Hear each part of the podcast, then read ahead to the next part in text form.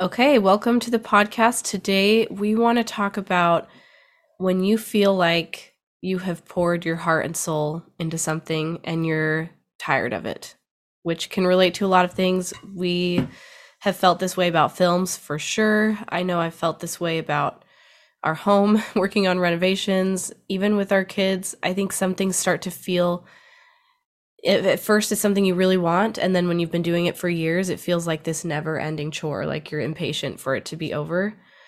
So we want to talk about a remedy to help when you start to feel that way. If you've ever felt that way or you feel that way now where there's something you're in a hurry to be done with listen to this episode when you get to that point and hopefully it'll help you out. I think there are a few reasons this can happen. Often i think this stems from insecurity about the project itself or your performance. Hmm. So you want it to be done with so you can move on and kind of start over.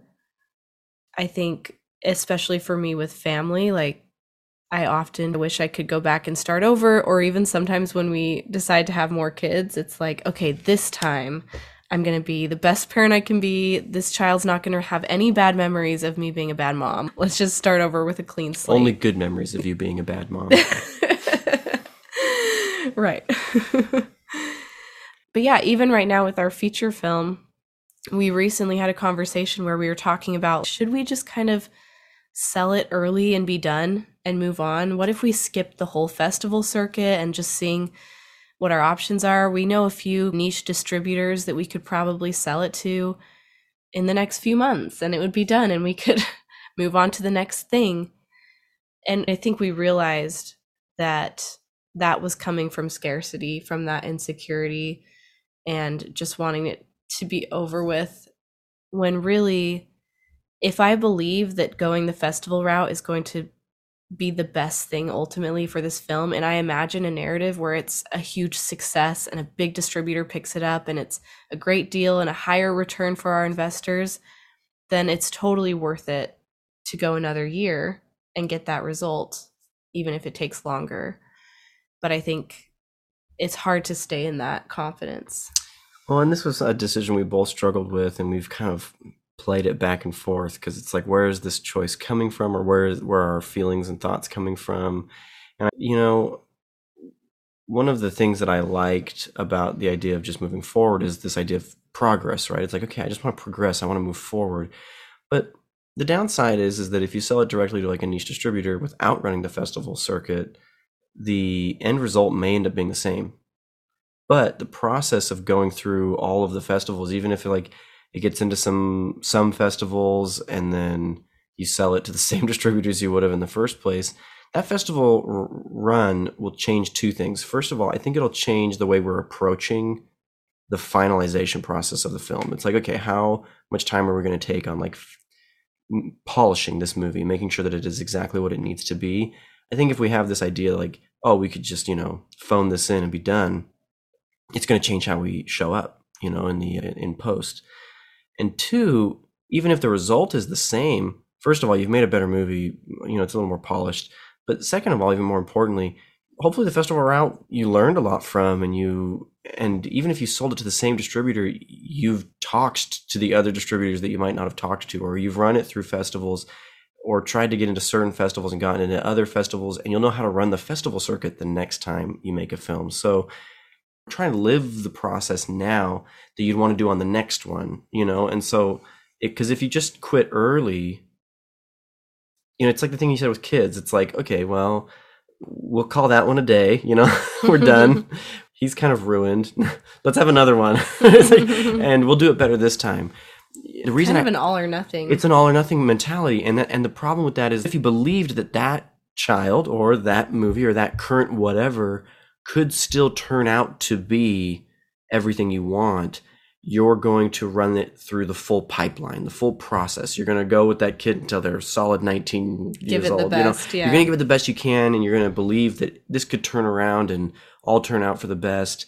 And I just worked with an actor two days ago on a shoot and every time he flubbed up, he was like, all right, all right, all right let's start over. All right, okay, let, let me just start that from the beginning. Okay, let me start over. And I, I told him, and he kind of had a hard time taking this direction. Just finish it. Even if you irreparably ruin the take, just try to just try to move through it. And you know what? Aren't those like the greatest moments in film history?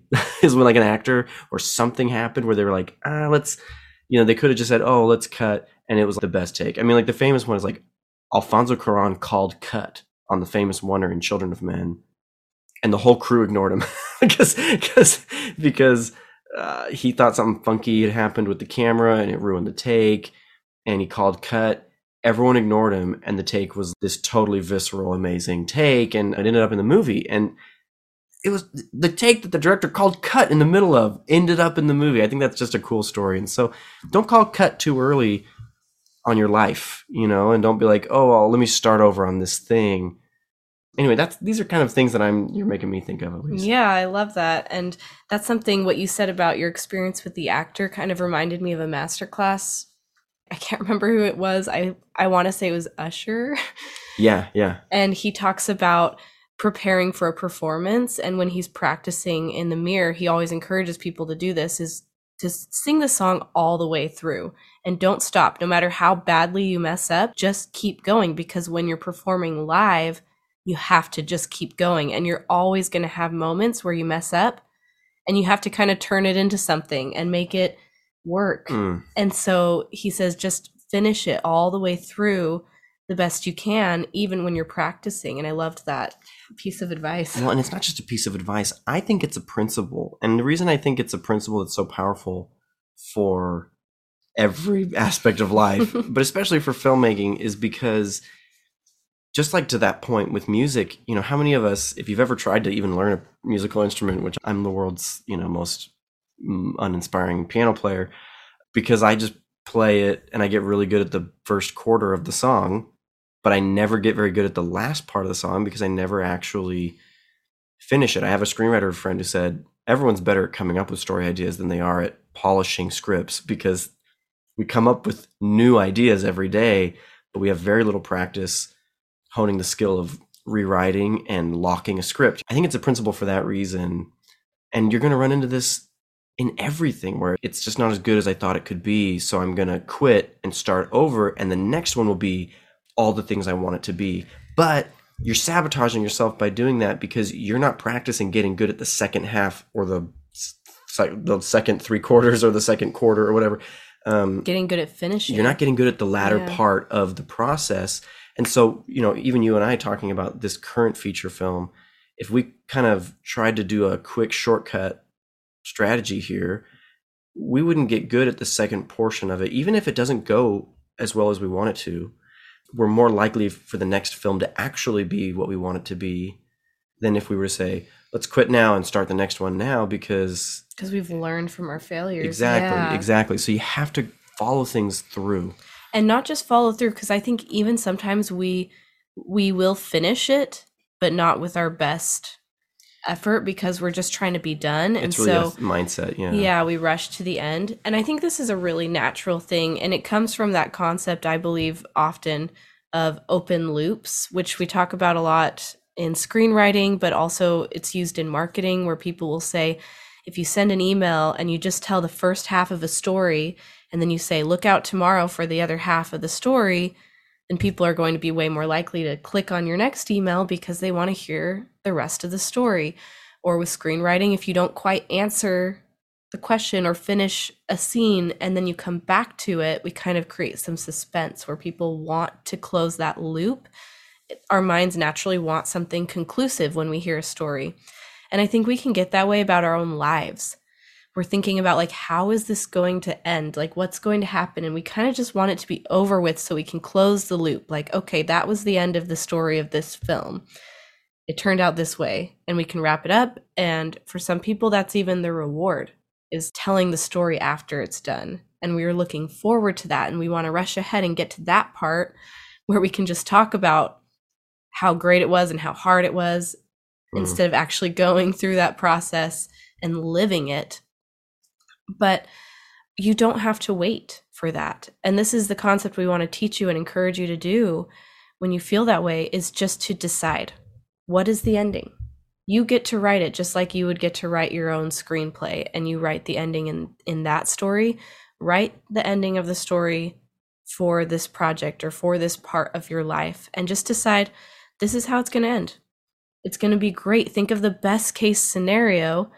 And here's the thing you will need to rewrite it because when we're writing drama in a screenplay, we're going to make it dramatic and we're going to add a lot of challenges for the character. But when we're trying to write our lives, we don't do that. We're always trying to take the drama out and make it Yeah. as streamlined as simple as possible. And we're not suggesting not doing that, right? We, we We want it to be. Don't add easy, drama, yeah. yeah, when we're writing it. But life will naturally make it dramatic, so you don't need to write that in. But start out by writing the ending you want, and you can probably keep the ending. What's going to change is how you get there, and that's the part you'll have to rewrite as you go. I have a professor who said that the opposite of closure is aperture, which as filmmakers is kind of fun. So, to your point, Anna, uh, if the opposite of closure, which is what you want, you want to close that loop, is aperture, then it really behooves us to grow our tolerance in real life for aperture and be okay with not closing the loop yet, even though I do like what you're saying that you can close the loop if you believe in the future that you have decided upon. Definitely, I think we can get used to that, and and at the same time, it's not really necessary. In some situations, we can um, get a lot of anxiety about wanting to close the loop and how's it going to turn out and what's going to happen. And worst case scenarios, we might be really afraid.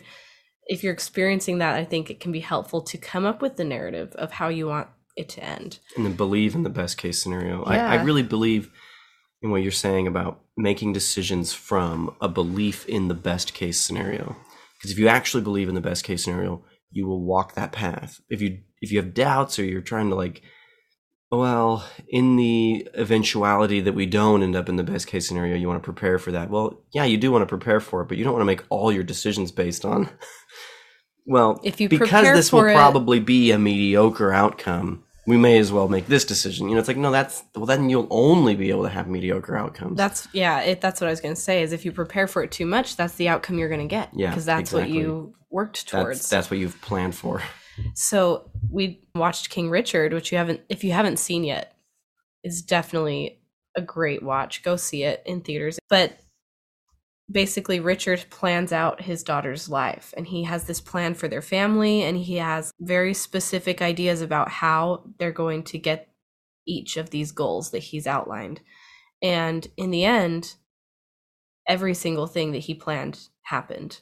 And this is a real life story. So it's kind of crazy. It's a crazy story about these two daughters who become both tennis champions, Like the greatest. I mean, the greatest of all time. most likely you've heard of Venus and Serena Williams, and because they are just some of the greatest, if not the greatest, people to ever play the sport of tennis, and and they came from you know Compton, and and they just they just did not come from sort of the the culture that usually brings up tennis because tennis is kind of like golf. Its history is very like you have to be able to pay to have the private trainers and the uh, golf clubs, you know, like so yeah, it's it's it's remarkable that he if he that he does that.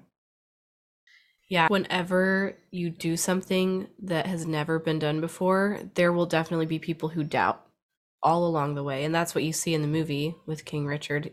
People doubt him and they've never seen anyone do what he's done. So they keep telling him that over and over again. But it doesn't affect his belief. He still just talks about the future as if it's already happened. Like, no, you don't understand. These girls are going to be famous and you're going to wish that you'd been in on this. Yeah, you're passing He's up so the opportunity confident. of a lifetime. He's extremely confident, and he teaches his daughters to be equally confident. And it's interesting how he almost he defends their confidence because he knows that if anyone tries to kind of come between them and their confidence and try to make them doubt, which is you know usually what most reporters are trying to do because they want to create drama, right? Mm-hmm. they want to they want to raise the stakes and show what would happen if you do lose, kind of a thing. He like he almost doesn't let them ask those questions because he's basically saying she's answered very confidently what she believes about her abilities and everything and he said leave it don't keep asking questions i think that's really interesting because he's like if you get in the way of your own confidence then you know That is detrimental to the goal. well you know what they say uh, thomas s monson said your future is as bright as your faith. And it's kind of this idea of how much you believe in the future that you want is how real it will become, basically. And so he doesn't want anyone to get between them and that confidence. And so that story that he has written for Yeah. for their life, you know. It's really nice how he kind of narrates the story as they're living it. He tells them, now this is the moment. They're never going to forget this or when you do this. And he's telling them as they're living it out that this is important and and helping reinforce that belief all along the way, which is just a really cool inspirational thing to do. But you can do that with yourself. The thing is, if it was super easy and you were able to just like we gave this example of submit submitting to a festival and you were just accepted in every festival and they were all fighting over your film and it sold for a super huge sum of money. That's actually a boring story. You weren't meant to have a boring story. That's why we don't like watching boring stories because they're not realistic. Real life has real drama and it takes effort to get results that actually matter. So if it's easy come it's easy go. Yeah. If you Well, sorry, but you really remind me when you say when it's easy come, it's easy go. You know, we've talked on this podcast about this idea that what matters most lasts longest. And I think we've also talked about the idea of what lasts longest usually takes longest. And this is why it's so important going back to this idea of when something gets going, when, you know, when the going gets tough, it's so easy to say, okay, how do we tie this thing up?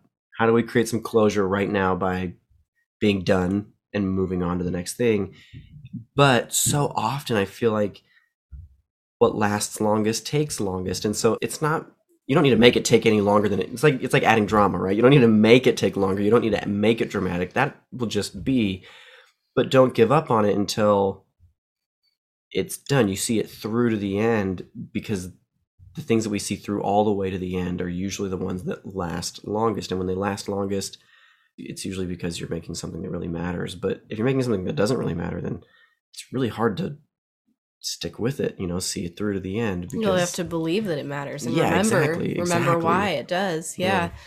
So, you know, if you were writing a dramatic version of this story of submitting to festivals, like the character would probably have these high hopes. Maybe the film tests really well. They submit to a bunch of big festivals and they're excited that maybe they're going to get in and then they just get rejected over and over again, right? We do this to our characters. We want to put them through the ringer and they keep up hope, but the rejection continues until they run out of money, and then they're using their own money and making sacrifices, and maybe the they think they get- got in, but it's then a false alarm, yeah, and and then like there's the stakes get higher, and yeah, like and then the year's ending and they can't afford to pay for another festival out of their own pocket and pay the rent by the deadline, and so and then usually something completely unexpected happens, like someone somewhere saw it because it was Yeah. circulating, and they said, "Hey, I've got some connections, and I really want to bring this film over to this other place." And Right. Or even after they knows, you know? totally give up. Like maybe the investor is like, I want to cover one more festival. And they're like, no, it's okay. Like, you don't have to do that. We've tried like getting into smaller festivals than this and been rejected and and then you wasted up, enough of your money. and then you find that last dollar, and No, and then the investor does it behind their there's a, back. and there's a golden ticket in the chocolate bar, and And just when they gave up and thought they'd failed, they find out that they actually got in. Their investors submitted when they didn't know. And this is usually when, in real life, we sing musical numbers. And But see, this is a much more interesting story. The result's the same. In the end, you still get into a big festival and have a happy ending, but it's not as easy and simple as the first thing you submit to is going to be this smash success. Real life stories that are worth telling have a lot of effort and drama that go into them. So keep the ending for as long as you want, but just be flexible with like you can rewrite how you get there. So do your best case scenario and see what happens. And then if you have to rewrite it, go back and rewrite it. And this happens when we're writing screenplays too. You can write something down and then someone reads it and says, ah, it's not working for me. And you might have to change what you write, but it doesn't have to change overall the story and Yeah. how you feel at the end of it. yeah, usually there's like the pieces of a story, you know, from a screenwriting perspective, that make it what it is, that are just kind of non-negotiable. It's like, well, listen, I wrote this because, in essence, this is what this is. But, but you know, maybe you could cut that character. you know, Mhm. maybe you could maybe you could cut that scene. Maybe you could rewrite this other thing, or maybe you could maybe adjust a moment here and there. And you know, you don't be too strict on it. And uh, life requires us to be flexible, but at the same time, it will always try and make us compromise in ways that aren't always worth compromising. Like you said, you keep that ending and you believe in it. I'm glad you chose to talk about this particular topic today, Anna. Thanks.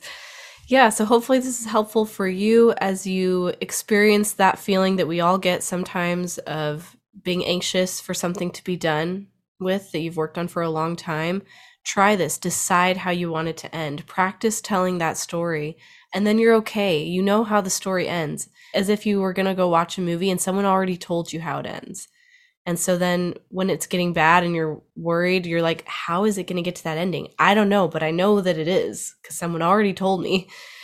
And so you can live in that suspense and still have this confidence that it's or if you've watched well. the trailer, you've seen Act One, Two, and Three most of the time anyway. So yeah. So there's sort of that like tolerance you can have in your life of like, it's just a movie. It's just this is kind of fun. It's fun when you know how it ends.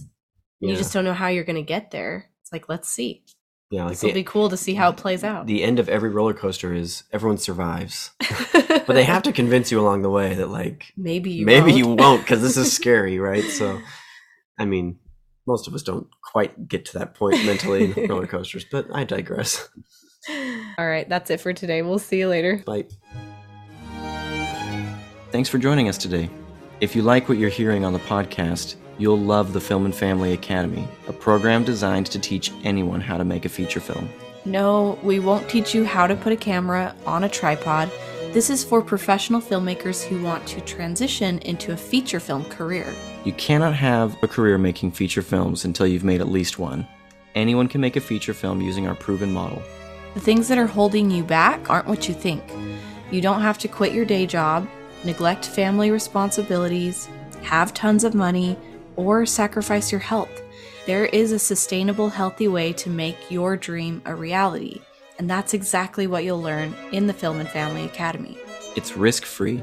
If you follow all the steps in the program, you'll finance and finish a feature film by the end, or we'll give you your money back. Learn more at invisiblemansion.com forward slash film and family, or click the link in the show notes. We'll see you next time. Bye. Bye.